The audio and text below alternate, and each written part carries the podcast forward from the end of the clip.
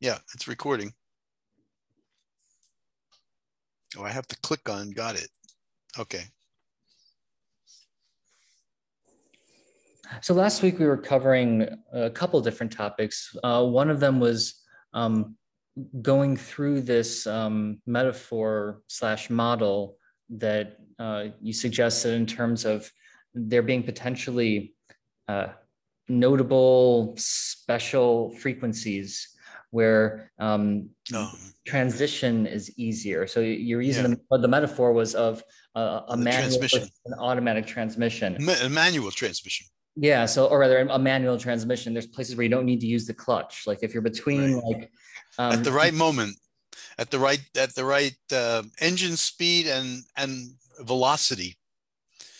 And so if you're like straddling what might be alpha or theta under its like natural rhythms, that actually might be a special place to be. And that actually might be a place to be that's associated with flow states and creativity. Right.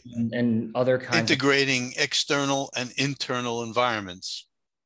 Yeah. So they're one and the same at that. And we were talking about synchrony between systems like two hearts beating as one, where it becomes one entity.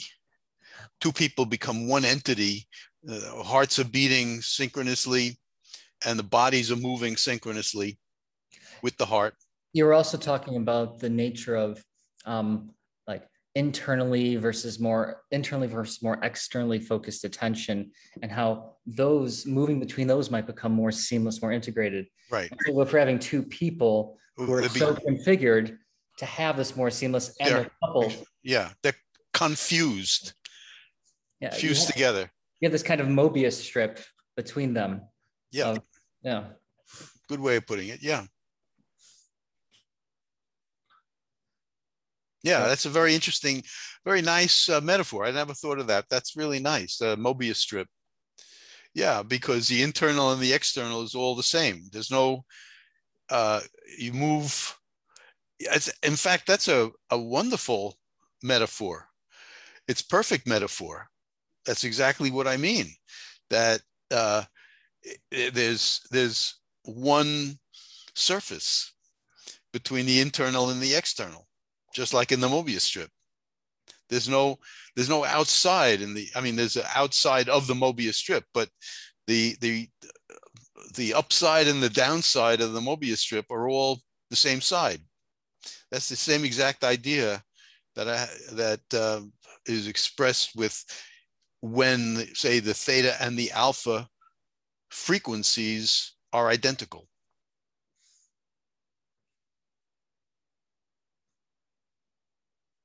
You're also talking about a kind of evolutionary heritage involving harmonious coupling, where like going back to like sharks and like one swish of the tail, one flow, like one pulse of water over the gills, one heartbeat, and this principle potentially being part of what shaped the arrangement of different rhythms. The optimal tuning of the body with the different systems, that the somatic and the visceral are in synchrony. They're tuned together. This is probably a story at least 500 million years old around the Cambrian explosion. If not, in a way, older, although maybe the specific rhythms got laid down around then that we deal with. You know, the principle, though, could go back to like our common ancestors with C. elegans, potentially, even if it's like. Well, I mean, the unifying principle might be that the optimal neural processes are based on the bodily structure and the functions. So I mean, what is fit for a human in terms of rhythmicity is not appropriate for a hummingbird, because the bodily structures, the momentum of different bodily structures is highly different. And the nervous system has to be tuned, you know, for evolution, it's probably optimal to have the nervous system tuned to the bodily structures.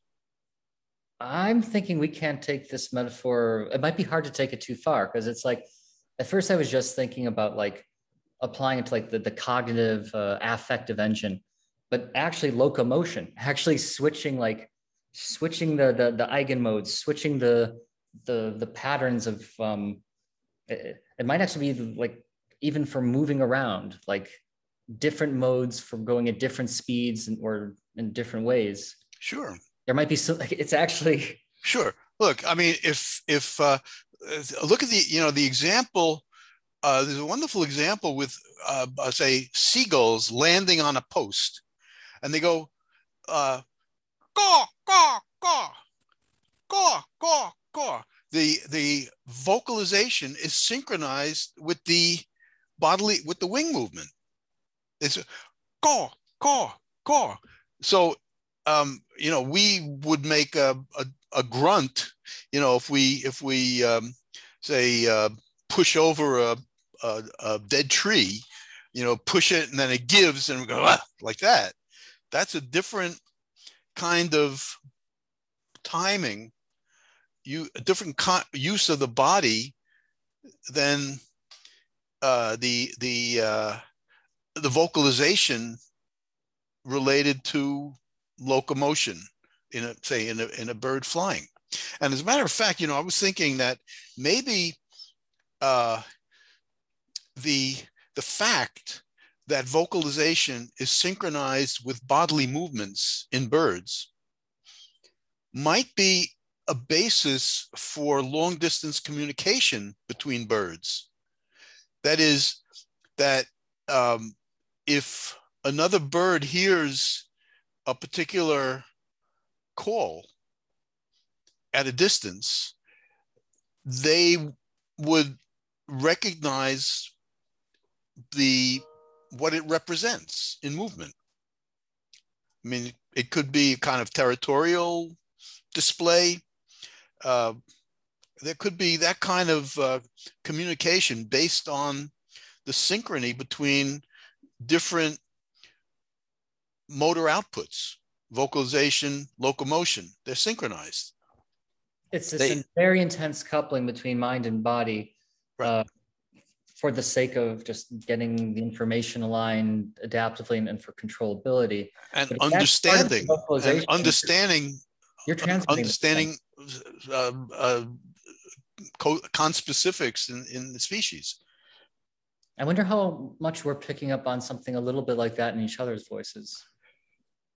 Well, do we communicate like we do? You know, there's a really interesting study by Byers, Paul Byers. He was at Columbia. He had this film. I don't remember if he mentioned it. He has a film of three Eskimos standing around a fishing hole, and what he did was analyze in high speed video, actually movie at the time. He analyzed their movements, their slight movements, just slight changes in posture. And, you know, one Eskimo was standing with a pole and he moved his hand down the pole a little bit. And the other Eskimo was sitting down on a stool with the fishing line in the hole, in the ice. And, you know, he adjusts his posture. And the third guy is shifts his you know, leg from one leg to the other, because he was standing on, you know, one leg or the other. And what Byers showed was that when he analyzed when in time each of those moments occurred, they were all occurring. He put in the alpha rhythm, 12 per second, and it turned out that each movement, there were many waves in between, many alpha periods in between. But when they made a slight change in their posture, they were all making it at the same phase of this. Upstate. What was the upstate? With the upstate, Yeah. So that, and he said, that's a basis of social communication, that we're on the same wavelength as it were, even though, you know, it was all virtual. It's all virtual, but they were all making, whenever they moved, it was always at some integer period. I don't know how to explain that, but if you had an imaginary alpha wave going, whenever they made a movement, it would be at a particular, at the same phase of this alpha rhythm. And you were saying that this is for alpha, and this was an update for me. It's not just like a passive sampling from the environment, but it's also a peak sensory motor coupling. Right, because that was Lindsley's thing with the fastest reaction time. And that's a motor where they press the button. That's a motor response in response to the visual input, to the strobe flash. You know, he told them, press the button as soon as you see the flash. I didn't realize that. And so that's, I guess it's like a Mobius weave, like depending on how many Fisher people we have, like each one is sending and receiving from the environment, moving and perceiving. Along some kind of wave when the communication is occurring.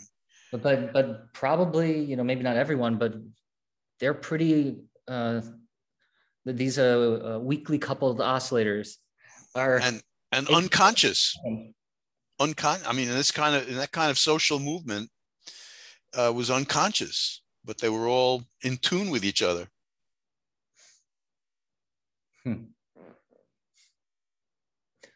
Unconscious, deep coupling of their consciousnesses and their unconsciousnesses. And the motor system, not only consciousness, but the motor to be true, but it's not though. It's what you'd expect from nature. Like, but it's just, it's almost like, you know, there's like a cynicism that comes up. It's like, no, but no, like, what would you expect? So the thing is that, you know, to the extent that we respond to that kind of stuff that has evolved over a million years, that leads to optimal functioning, as opposed to if we interfere with that by, you know, external demands,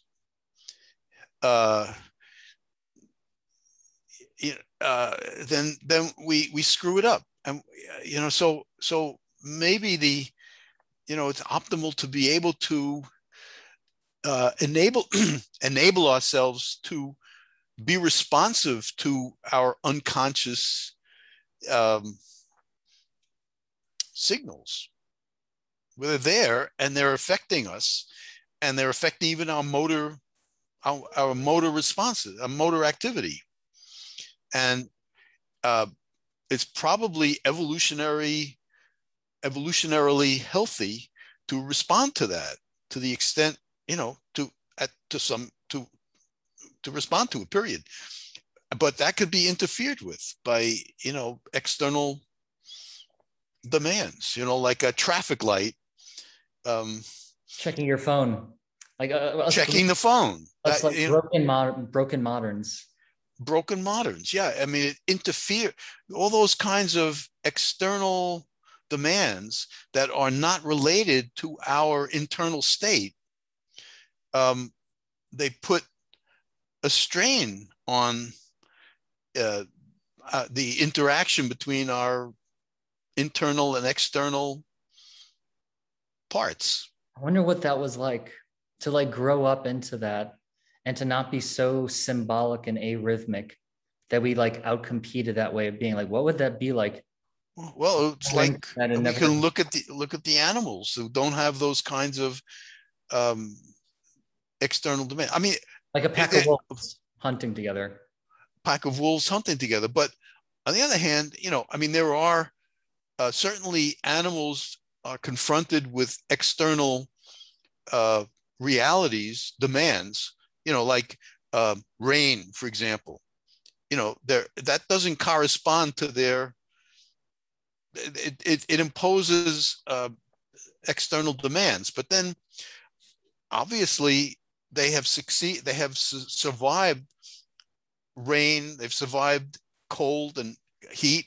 So it's probably, there is great flexibility in the systems. Good thing they're loosely coupled.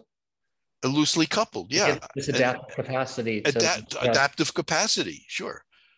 There is adaptive capacity. And, you know, probably the more adaptive capacity that an organism is confronted with, or on an evolutionary basis, the more flexible they have to be.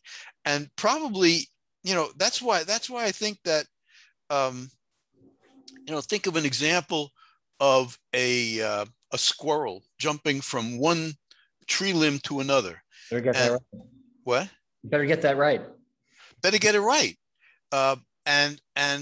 You know, the distance between branches is variable, and the wind velocity at the moment is variable, and they have to calculate how much force they have to use to make the jump from one branch to another.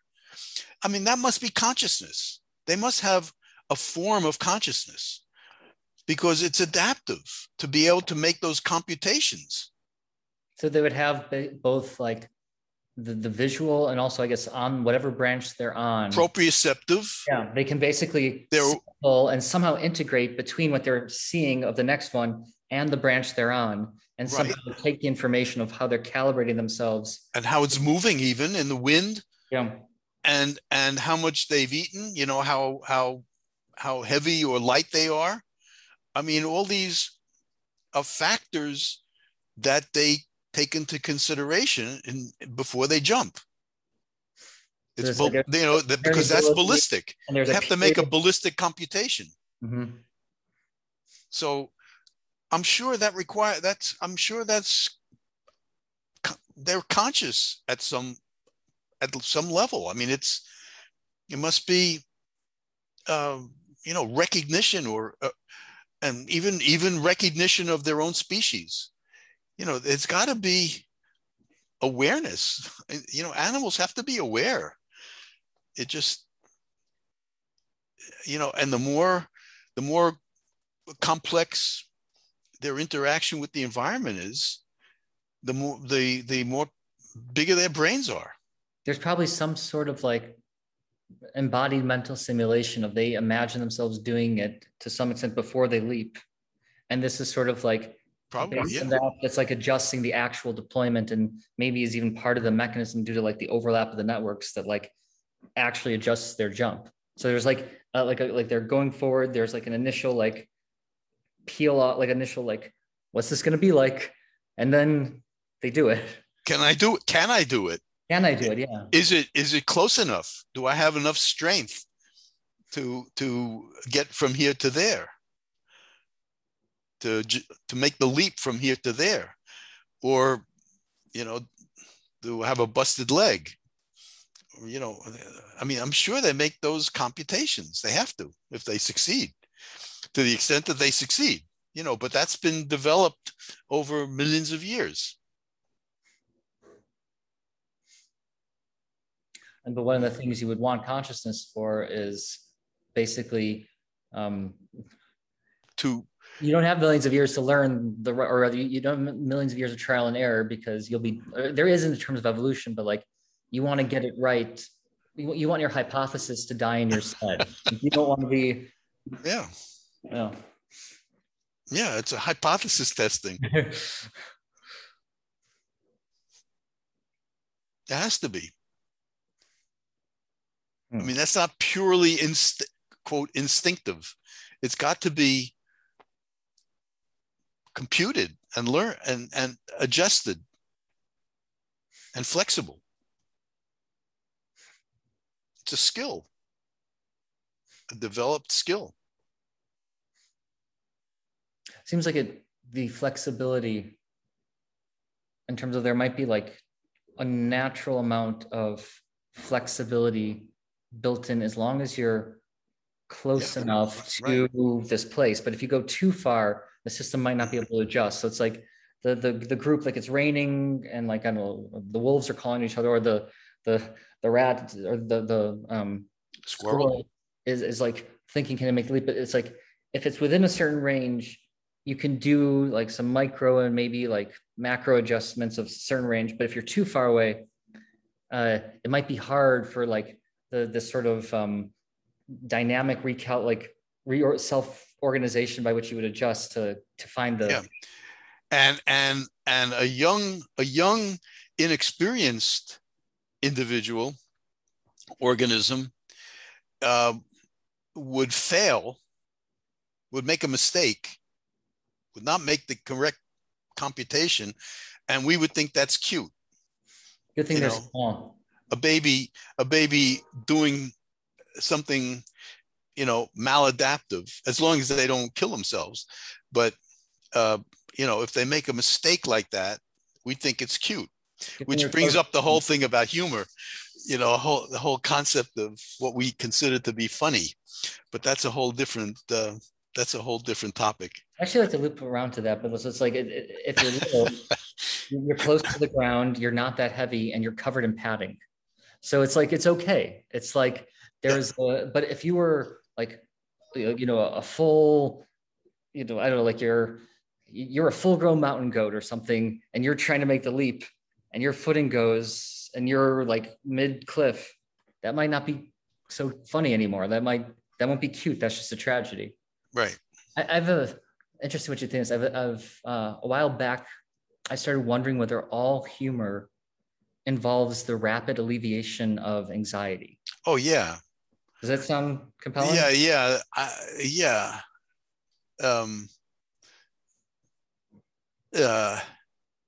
Or it produces anxiety. I mean, yeah. There's something about, and what is anxiety? Anxiety is the anticipation or the expectation of something bad happening, something disagreeable, something undesirable happening. That's what anxiety is. That's what I think. That according to Eric Fromm, the psychiatrist in the 1950s, with his book, The Art of Loving, he said, anxiety is the fear of loss of contact in its various metaphoric and actual ways. So a fear of abandonment or ostracism or rejection or criticism, all those things, which is ultimately metaphorically the loss of contact with another individual, the mother, that is primordial anxiety. That would be a mortal threat for being such a person. Yeah, the expectation that contact will be lost is the essence of what he considered to be anxiety. Socrates chose hemlock over exile. I always found that to be interesting. I didn't realize that.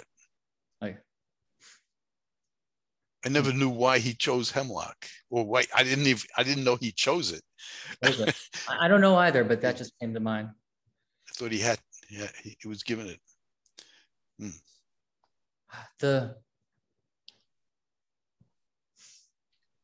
So humor, it may be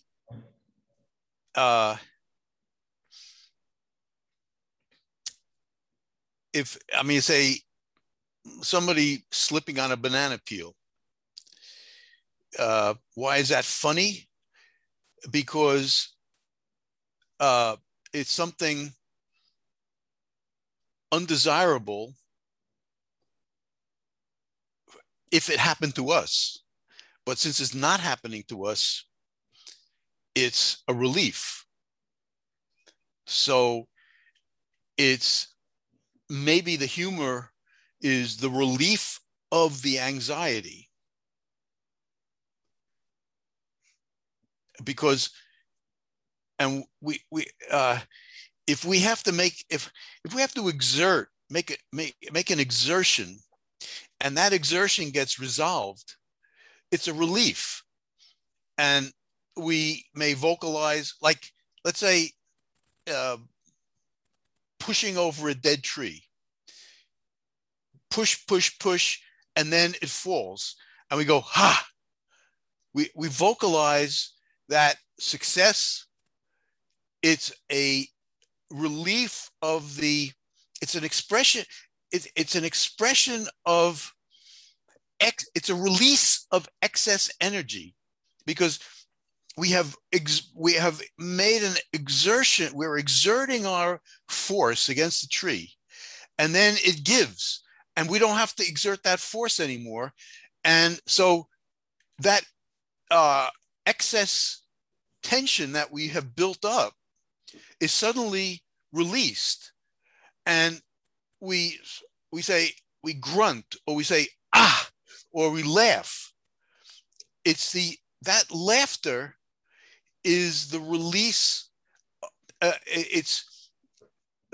We don't need to exert that force anymore, and it opens up the release valve, and it's the expression of, it's like, it's easier to vocalize than to actually push. So when we don't have to push anymore, that built up muscle tension results in vocalization. That's an expression of our, it's one way that we can release the energy that we have commanded, that we have developed to do something, and then suddenly it's released. And that could be a grunt, or it could be laughter, because the laughter is the same thing. And so if we're tense because we know what's going to happen when the guy steps on the banana peel, if it was us, because we know what, we recognize what that is, then we get tense because we know what's going to happen, and then it happens, but it doesn't happen to us, so we laugh. So it's like the principle of least action in physics applied to like neural dynamics, in terms of like the least path of resistance, the least amount of energy having to be expended. It's like, it'll be the quickest attractors. Like, well, I mean, that's the vocal, you mean the vocalization. Vocalization. So it's like, instead of like actually like the it's a symbol. The routing. Yeah. It's virtual. It's virtual exertion. I'm wondering about like parallels now between like, so the way, you were originally describing like climax is governed by this high threshold system. Seems like there's a lot of similarity here in terms of like laughter, in addition to having this efficient set of flow paths, the efficient direction of energy, but there seems to be a thresholding. And I'm wondering if there's like a similar like brainstem pattern generator, which has basically, you don't want to like arbitrarily let it go, just like the way you're describing, like you don't want to like climax arbitrarily. That would be a bad situation. It has to be high thresholded. And so if you're, especially if like you're a prey animal, or any, if you're a predator, you just don't want to laugh at the wrong time. But then once you do, you go into this like rhythmic burst mode.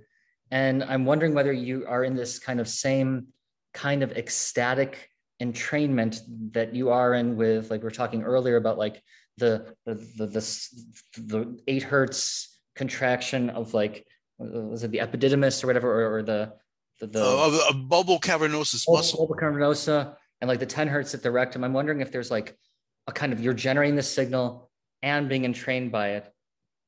And I'm wondering if at laughter, there's kind of a similar sort of like bidirectional driving that like makes you fuse with it. I mean, the frequency is of the laugh is a carryover from the frequency well, that it's a shift into a different system, a shift of the exertion. But are you talking about laughter? What, laughter after orgasm? Well, actually, that's an interesting connection. I mean, maybe I was thinking just of like the rhythmicity that generated the orgasm. When the after the orgasm occurs, there's still residual rhythmicity, but it gets shunted to a different system, which is maybe it's the energy buildup that led to the orgasm doesn't immediately stop at orgasm, but it you've set there's inertia in the system, and now since the muscles, the big muscles, the big body muscle, leg, back, arm, those big muscles that we used in the rhythmicity leading up to orgasm now are no longer used, but that the inertia of that rhythmicity now is shunted to the vocalization system, which dissipates the energy, but it's dissipated at its own optimal frequency, which may be a little bit less inertia, less momentum than the heavy muscles, and but it's also rhythmical, and it just gets expressed through the laughter or the vocalization, that kind of vocalization. But that would have to be tested empirically. I think we should. I mean, you know, what are the rhythms? There, but I'm glad you took us there. That's like, yeah. So it's like you're having this, yeah. The way that one can spill over into the other. I mean, I think it happens in the case of sniffing. You know, in the case of sniffing behavior, that's exploratory sniffing behavior in the rats, where the whiskers and the inhalation are synchronized, and optimally synchronized with the heartbeat, like in the shark. But then, if they find food or if they find water, they start chewing or licking at the same frequency, at the same 7 per second frequency. So the sniffing and the whisking and the sniffing occur at 7 per second. And then when the animal shifts to drinking or eating, the licking movements and the chewing movements are at 7 per second also. So it's like just shift. So it's like a pacemaker, like a clutch going from, it's a pacemaker going from controlling the sniff, the exploration, and the eating and the drinking. So should I think, so I was thinking that like, so in that case, they're both already aligned at the high theta of the rodent. But in the case of laughter, for at least like human, that seems to be probably, I think it's more like theta. And I guess the sexual act might also be pegged there. But then when you go into, like, it depends on which we're talking about. So I guess it is that inter-regime, but I'm wondering in like laughter, should I think of that as like one ha is one like upstate, or should I think of like two events, both the expression and then like the in between, like even though it's like, it might be like ha ha ha, is that actually like 6 events and not 3? Like if it's like gross enough in its expression, how does the nervous system register that? Well, it's probably that it links into the reflexive respiration mechanism. I mean, there's obviously some external driver that's driving the rate at which each ha is expressed, but then that is probably also I mean, it has to, it's probably integrated also with the, with just the inspiration, expiration, reflex mechanism. So once the exhalation is produced, then maybe the reflexive reciprocal relationship between expiration and inhibition and inhalation is kicked in. So it's, you know, it's one rhythm triggering a different rhythm. If I'm really laughing though, even if it's just like maybe that rhythm is, it feels like, especially if like it's a point where you can't even catch your breath. Like, oh well, that, yeah. Objectively, I mean, it feels like two, like the inhale too is a salient event. It's like a, and then the, yeah, but I it may not. Yeah, I mean, I don't know if the same. I guess the question is, does the mechanism that produces the laughter exhalation also produce laughter inhalation, or does it activate the exhalation reflex that then kicks in the inhalation reflex? You know, is it loosely coupled? I guess the question is it one oscillator? You're at what to paraphrase what you're saying, is it one oscillator that is producing the exhalation and the inhalation, or is it two loosely coupled oscillators? One that gives the trigger, and the other that responds to a trigger by stimulating reflexively the opposing movement. Potentially modulating how much of an inhale you need. Yeah. So, yeah. But, you know, and probably in the example that you... At the level of consciousness, those being registered maybe separately. Yeah. But to use your example of when you can't catch your breath, maybe it's that the intensity of the pulse is so great that it overrides the reflex mechanism, and you can't catch your breath because it's too intense for the reciprocal expiration inspiration reflex. You know, because that's a basic thing. That's what regulates our unconscious breathing. It's a reflex mechanism. We don't have to think about it. It's unconscious. We don't have to think about it. There are brainstem inspiration and exhalation. There's a very complex reflex mechanism in the brainstem, and actually multiple expiration in inspiration reflexes. So those are intrinsic, and they operate when we're sleeping, you know, when we're unconscious. So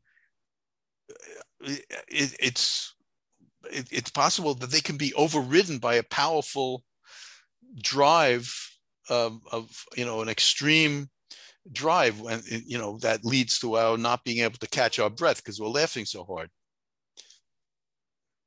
in those rare occasions. I'm really glad you took us here because I was actually just thinking of an analogy between like the phenomenology and maybe the mechanisms of orgasm and laughter, but this not just the similarity in terms of maybe their expression, but also their functional overlap and the way that one can move between the other. That seems extremely rich in terms of there's many ways that I might want to think about it. To the extent that with the laughter or the humor model, that it is this anxiety that's been being released because some means has been found of recontextualizing it or moving your attention away from the anxiety provoking thing. But it seems like you might have this tension building up during the sexual act. And then around orgasm, that itself would trigger the, I guess, the avalanche, the snowball of like the anxiety is coming down. And so that would have itself this functional overlap with, and mechanistic overlap with humor. But also you're already, it's not just that like the anxiety coming down is happening, but you're already motorically in this general sense of the controller too being at the same, its attractor dynamics, having this inertia. They're already well placed to switch into the other like rhythmic entrainment with your body of laughter. So it's like you're already heavily entrained by the sexual act, and at orgasm, maybe it's you're reaching peak entrainment. And then there you have this highly synchronized system already close to another one that you can switch into of laughter. And experience, yeah, it's wild. It's yeah. Really wild. It's the complexity is really impressive. The combinations and permutations of different systems is really, really impressive. It's like staggering. It's infinite. Complex. I would say it's infinite. What? It's staggeringly complex, but it's also like really elegant. Yeah, it's elegant. Yeah. In these principles, like the shark swimming, it's like these harmonic couplings. It's like these. Yeah. And the permutations of them, like you're saying, is. Yeah. You can link into them from all different angles, input, different perspectives. Yeah. Yeah, it's really. I wonder with this, impressive. So some people would like push back against this idea of like inertia or discharge, but to me, it sounds completely like rigorous, especially if like we're considering like their evolution. But some people would say like, oh, it's psychodynamic. No, I mean, I think, you know, to call it energy and tension, I think of it in terms of very literal terms of muscle contraction. The energy is the energy and the tension is muscle tension, the feeling of muscle tension. It's not a flaky out there. It's a, you know, real energy is the force of, you know, it takes energy to push over a dead tree. That takes muscle exertion and force. It's force. It's voluntarily exerted muscle activity. That's what we're talking about with energy and inertia. It all has to do with, you know, how fast we can move our muscles because of the mass of the muscles and our strength. So, you know, that's what I mean by inertia and energy and tension. I mean it in very concrete bodily terms, in very physical like bodily terms. Physical inertia, as in like there is a mass and it has a velocity, and there's exactly energy. Yeah. It's not abstract. I'm not talking about abstract energy. You're talking about like spring constants along the muscle spindle and yeah, I'm talking about physical stuff. Well, I'd actually go also abstract in terms of like, this is like, you're just describing this like intense coupling of the neural rhythm and the physical rhythm. And so you're getting these coherent attractor dynamics in among the loosely coupled oscillators. And it isn't quite physical inertia, but I think it probably has many of the same properties in terms of like the steerability, the like once it's established, the switching, it has like a momentum and an abstract kind of momentum. Yeah, but it's all linked to the bodily system, the actual physical bodily system. I mean, the nervous system, yeah. The nervous system is tuned to that. It controls that. You know, if we can't do that with significant brain damage. So it's a close coupling between the muscles and the nervous system. So both controlling and controlling and responding. Yeah. I mean, it's linked you know, think of, you know, all the things that we're talking about and the time it takes for us to do it, and think of a hummingbird and what it can do in the same amount of time. It can go, you know, 50 times faster because it has so much less mass. Look, I mean, you can, the wing movements in the hummingbird, we can't even see them. We can't even see individual wing movements, but those muscles are contracting and relaxing so fast that they're beyond our flicker fusion frequency, which is what, 20 per second, something like that. The blur, then. 24 per second. What? So it's just a blur. It's just a blur.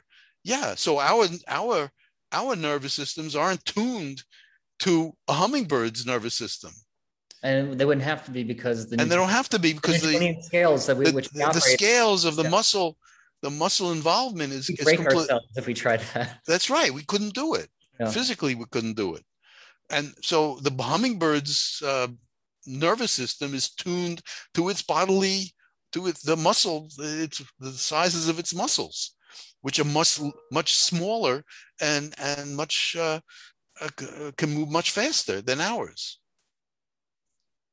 So, you know, it's not a question of whether it's the nervous system or the body. It's they're tuned to each other in the various organisms, and they have different optimal tuning.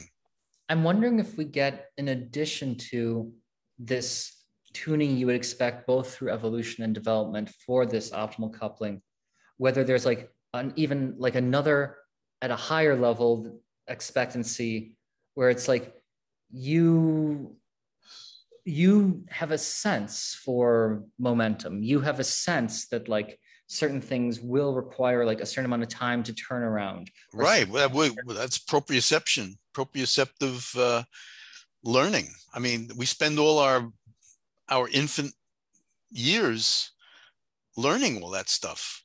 I wonder if this becomes like an intuition and a set, and I'm wondering if this like itself provides like another kind of momentum because of the, so it's like you have the physical Newtonian momentum, you have the momentum of the attractor dynamics of the tuned system. And I'm wondering if there's an additional momentum of your expectancy of these other momentums. Well, yeah, I mean, but we teach ourselves that. It's biofeedback during our infant years, when the body's the teacher. We teach ourselves how to lift a glass to our mouth. You know, we not too fast, not too slow, and to adjust to whether the glass is full or half empty or empty. I mean, because we have to adjust our proprioception, and, you know, we watch babies do it wrong and we laugh, but they're learning, they're teaching themselves what is required how we use our body, that's what we spend all our infancy doing. That's all we do is, if we want to suck our thumb, you know, we don't stick it into our eye.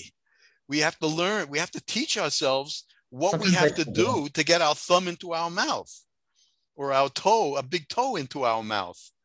You know, we are teaching ourselves all these things about inertia and time and you know, what our bodies are capable of doing and what they're not capable of doing.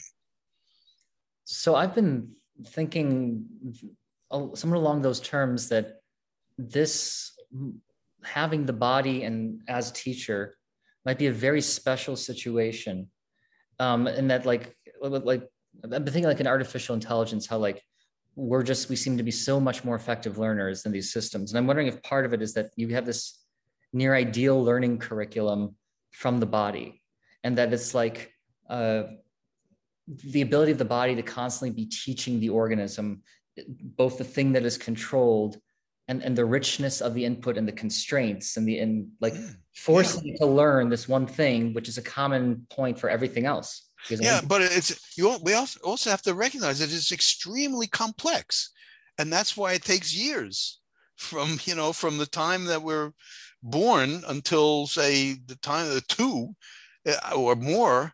I mean, we're learning that continuously, you know, as adults learning particular skills, bowling, golf, you know, any sports, you know, relating our the muscle tension, the timing, the force, the time, for time, distance, all that required in all the in different skills. You know, I mean, maybe at the beginning we're really more focused at in our earliest infancy we're really more focused on our body itself in relation to a simple environment, but then and that in itself is extremely complex. That's why it takes so long to learn it.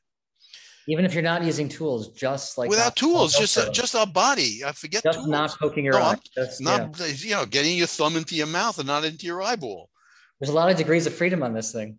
Absolutely, yeah. And it takes time to learn that, you know. And it's very funny to us to watch, you know, mistakes that the baby makes, you know, of sticking its finger into its eye, you know, and crying, and then we. They're not that strong. What?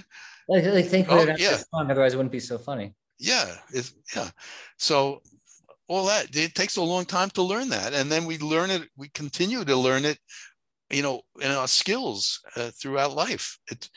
I mean, it's extremely complex, and that's why it takes so long. The computation, you know, to compute throwing a basketball from the end of the court into the, you know, to swish it into the basket. It's incredibly complex. Or to swing a bat at a ball coming at you at 100 miles an hour and hitting it when it's moving in an erratic path, you know, a curve or a sinker. I mean, all those things, the kind of computation and the speed of the computation to adjust the body, this massive muscle, the mass of our muscles to move this heavy bat and our muscles in the right position and with the right tension as this missile is coming at us at 100 miles an hour, you know, hardball in baseball, and then to actually hit it with enough force to send it out of the stadium. You know, to hit a home run. I mean, that is an incredible, incredible complexity, computational complexity. If you just think about every instant and how fast the computation is going on. Yet learnable, just learnable. And yet possible, not chance. Yeah. And it's really impressive. We with play and sports, we keep bootstrapping our ways. That's right. We keep learning. We keep improving because keep learning all the options. So I like any direction. The contingencies. The one direction I'd like us to go at some point soon is okay. So it's over an hour now. Oh, so I have to go. But the one place later is quasi homuncular ideas of minds, like the way that like minds. So I've been thinking that these embodied learning curricula have a legacy that's made basically embodiment, the fundamental organizing principle of mind, and that it's the dominant informational object in mind. Like to say that the mind is radically embodied is almost an understatement. And I feel like you have a very similar intuition and have developed ideas along these lines. And I'd like to pick your brain about those later. So. Okay, I'm not, can you phrase it again in a concise way? I'm not sure what you're getting at. So I know you've written things about like within the mind, things that are almost like homuncular, like as like representations or organizing principles and part of consciousness. Okay. And I'm thinking part of the reason that this might be like part of the reason we get there, or this might be the case, is because of the way that minds are bootstrapped in this embodied way, the way in which you have. Oh, I understand. Okay. Yeah. Yeah. So sure. I'd like to go into that territory at some point. We don't have to do it next time. Sure. In other words, we think in bodily terms. I would put it that way, that our thoughts are affected by our bodily structures. So something like that. But if that's what you, if it's the direction I'm driving. Okay, I got it. Okay. All right. Yeah, sure. Okay. Always interesting. You know, things I never think about. I mean, I think about it, but I never, you know, it's really very stimulating to have these conversations with you, because I you know, sort of it clarifies things for me. Me too. Good. Okay. So have a great week. You too. And see you next Monday. Same time, same station. I think so. That's what they used to say on the radio. Remember? I might try YouTube Live, but we'll see. What? I might try YouTube Live, but this seemed to work. But oh, I see what you mean. Okay. I'll try to see if I get that troubleshot before then. But oh, whatever. Okay. Have a good week. You too. Take care.